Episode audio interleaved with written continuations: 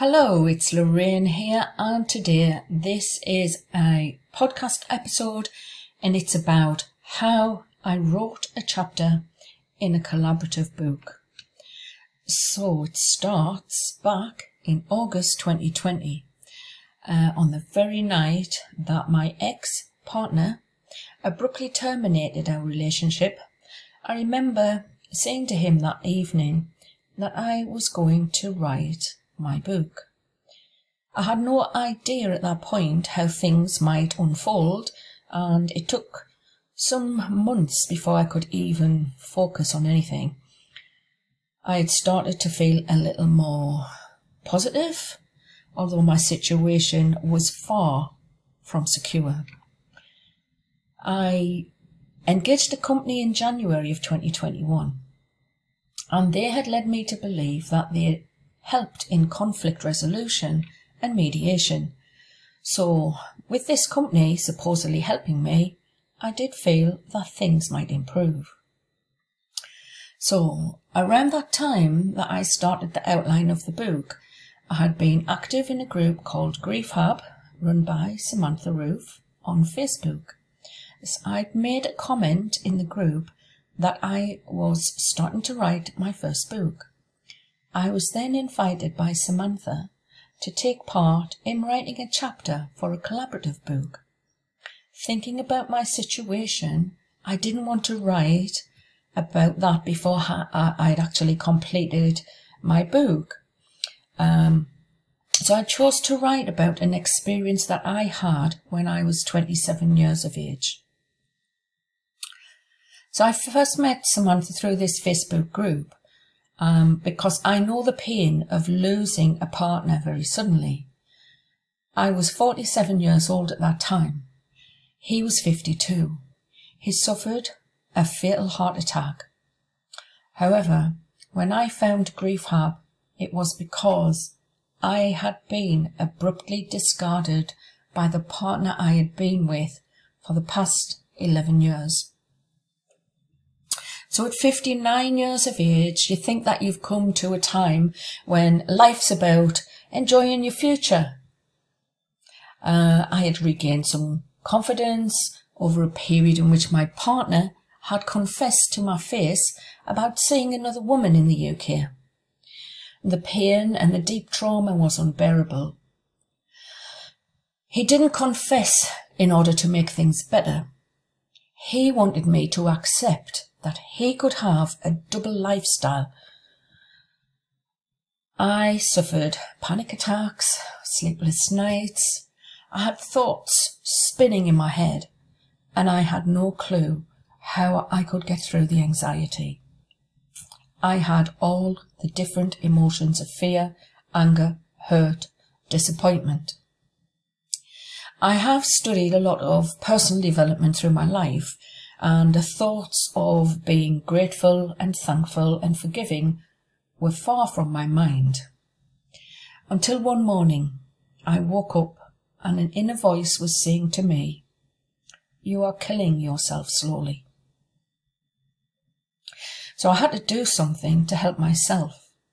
I went back to the personal development materials, and yes, negative thoughts and emotions can lead to physical illness. So I found my own way through releasing anger. I didn't journal at that time, but I did write some letters to the universe, including my letter to the other woman, and then I had some statements that I would repeat out loud every night and every morning my own forgiveness statements. It started to work. Eventually, after nine months, my partner ended the affair with the other woman, and I started to recover and regained some confidence. I started to live my life again, hopeful for the future. I actually created three blank journal workbooks and I put them for sale on Amazon. I did this post 2020 uh, and these books are still there for sale on Amazon. So during 2019, I had put the pain behind me and started enjoying yoga. I did a couple of art classes. I began to have ideas around building an online business. I even joined a dance group with my Spanish neighbours to join in the Cartagena Carnival. That would be in February of 2020. Life felt good. Then obviously, COVID hit the world in March. My partner made the decision not to return to the UK. He didn't want to get stuck in the UK, unable to return to Spain. We spent time together, talking about plans for the future and working on projects around the villa. I was transforming the land, creating paths, planting cactus and succulents. And then the flight restrictions were lifted. My partner returned to the UK. The plan was to pack a hired van with lots of furniture and personal items. He left in July and booked his return for August. While in the UK, he booked a two-day transformational breakthrough coaching program. He wanted to improve his health and reduce his back pain. Spain the day after the breakthrough therapy. He flew out to Spain the day after the breakthrough therapy. The day after he arrived, we spent the whole day talking. He wanted to tell me everything about his experience and how he had had this massive transformation and how he felt so much better. It was so very strange. He even talked about paying for me to have the same experience. He even talked about booking flights to return to the UK, how he would hire a car, book a hotel, and be with me while I did this two day transformation breakthrough. I questioned him as to why would I want to do that? His reply was, that he thought it would help me to find the success in business that I always wanted. I wasn't sure. The next day was also very strange. He was acting differently towards me. It was later in the evening that I would discover why. On reflection, maybe it was a way for him to get me back to the UK and out of the Spanish property before discarding me. Who knows? What goes through the thoughts of a person whose mind has been shaken up like a snow globe. So we had entertained friends at the villa, and as soon as they left, he said, Let's have a nightcap and sit on the comfy seats on the porch. We both sat down on the porch, and the first sentence started alarm bells ringing in my head. I've got something to tell you, he said. And flashback to 2017 and his confession to my face. The next sentence out of his mouth was, I'm in love with another woman. We can remain friends if you want to remain friends. We just can't have sex anymore. This is my story. I started to write my book in April 2021. I self-published in May 2022 using my author pen name, Loraine Keeling. There is a message in this book, hoping that I can get this message out to all the people who need to hear it. I want to be able to educate, inform, and bring about changes. Yes, all big goals. I am determined that I will achieve this. So this is how I became involved in the project of Faces for Men- Faces of Mental Illness. I posted in the Grief Hub group about my experience of grieving and anxiety and about my reasons for writing this book. The Faces of Mental Illness book project was inspired by Claudia Fernandez, Samantha Roof, and Kate Butler as the, as the publisher. You can read my story and 19 other stories from people who have lived experience of mental illness. We share our stories in Faces of Mental Illness in a collective effort to break stigmas, inspire hope, and change the way the world views mental illness. The foreword was written by Jack Canfield. Uh, he says, They have all experienced immense pain, struggled and fought with all they have against an illness that cannot be seen, continues to be misunderstood, and carries with it high level of stigma. It is extraordinarily uplifting to follow their journey from feeling completely hopeless to reaching a place in their lives where happiness, joy, and fulfillment has become possible. Jack Canfield. So, also in April of 2021, I started my first YouTube channel. I had no clue what I was going to do.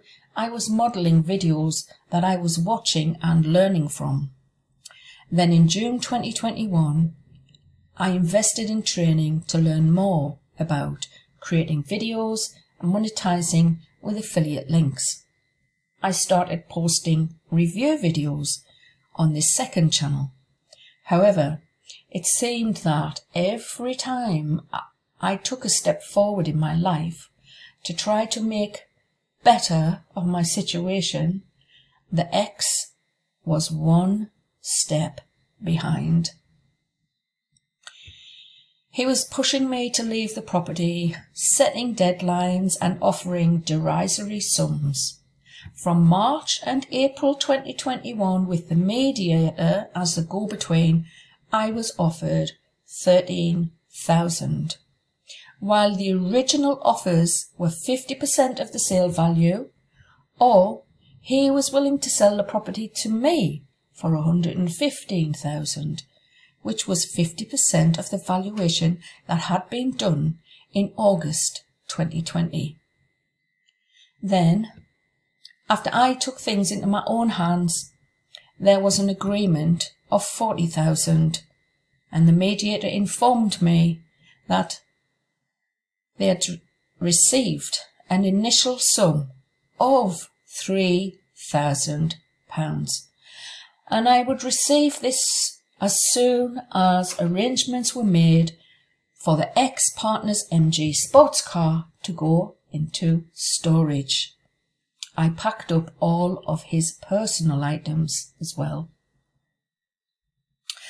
The storage company arrived as planned and the vintage sports car was moved into the trailer and all the suitcases and his personal possessions were removed to go into storage. So I kept my side of the bargain. I'd been told the 3000 would be in my account in a few days. One week went by and I asked about the payment and the mediator had an excuse about being busy with court cases.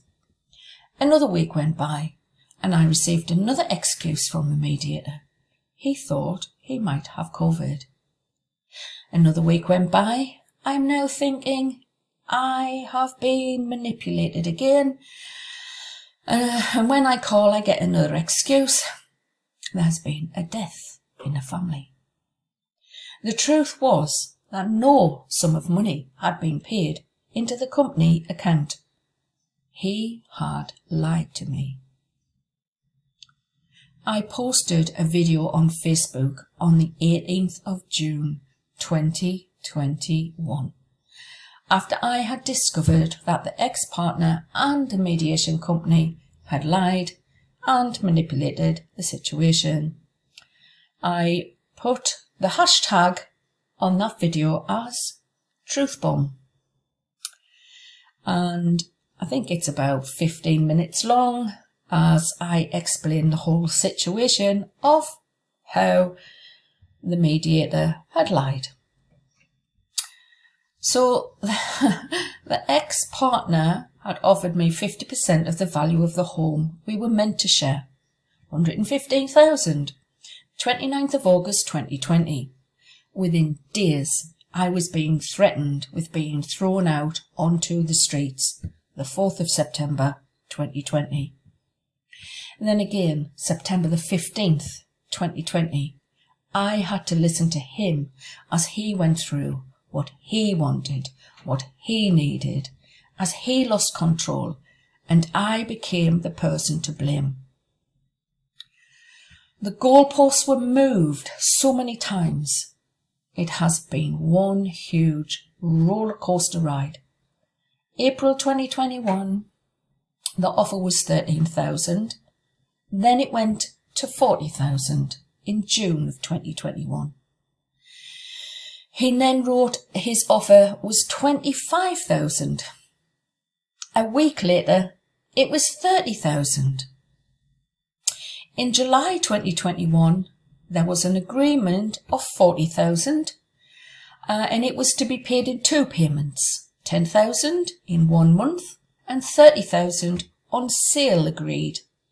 In fact, the prospective buyers were ready to pay a deposit and were going to meet the next day to sort it all out. The only thing was, he moved the goalposts again. He altered the agreement to say the 30,000 would not be paid until after I moved out of the house or vacant possession. The gender violence solicitors had been telling me all along that it should be money first, then leave. He emailed the agreement to me the night before the deposit was due to be paid. The next day, I was trying to contact him. No answer. I was pacing the floor. I had a very strange feeling. I felt nauseous. I had no communication until later in the day when he told me the buyers had dropped out.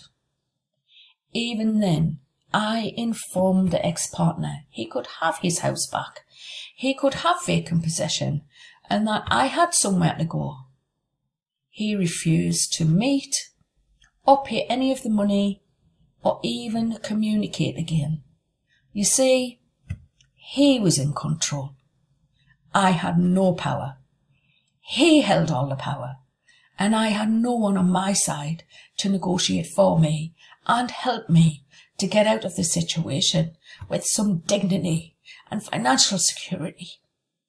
He did not treat me with basic human decency. He showed me no empathy or respect. He would take no responsibility for the situation that he had created. This is what happens when one person has control of the finances in a relationship.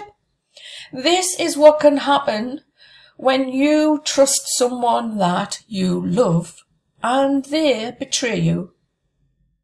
They cheat on you multiple times.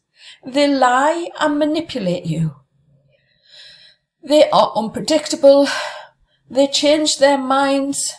They can go from Mr. Nice Guy to Mr. Nasty at the flip of a coin. I heard nothing from him until January 2022. Out of the blue, I receive an email. Happy New Year, Loraine. Oh my. As if nothing had happened. He had someone who wanted to view the house. Would I accommodate a viewing? I did not reply immediately. I had a friend help me to draft a reply, and I told him I would accommodate the viewing. If he would honour his first financial proposal. And the next email I received was not friendly at all. He told me I was now at risk of the guarda turning up unexpectedly and I would leave with just my personal possessions. He said, I'm not being vindictive. I just want my house back. Strange that he would say that, because when I offered him his house back in July 2021, when I had the offer of a place to rent, he refused to cooperate or communicate.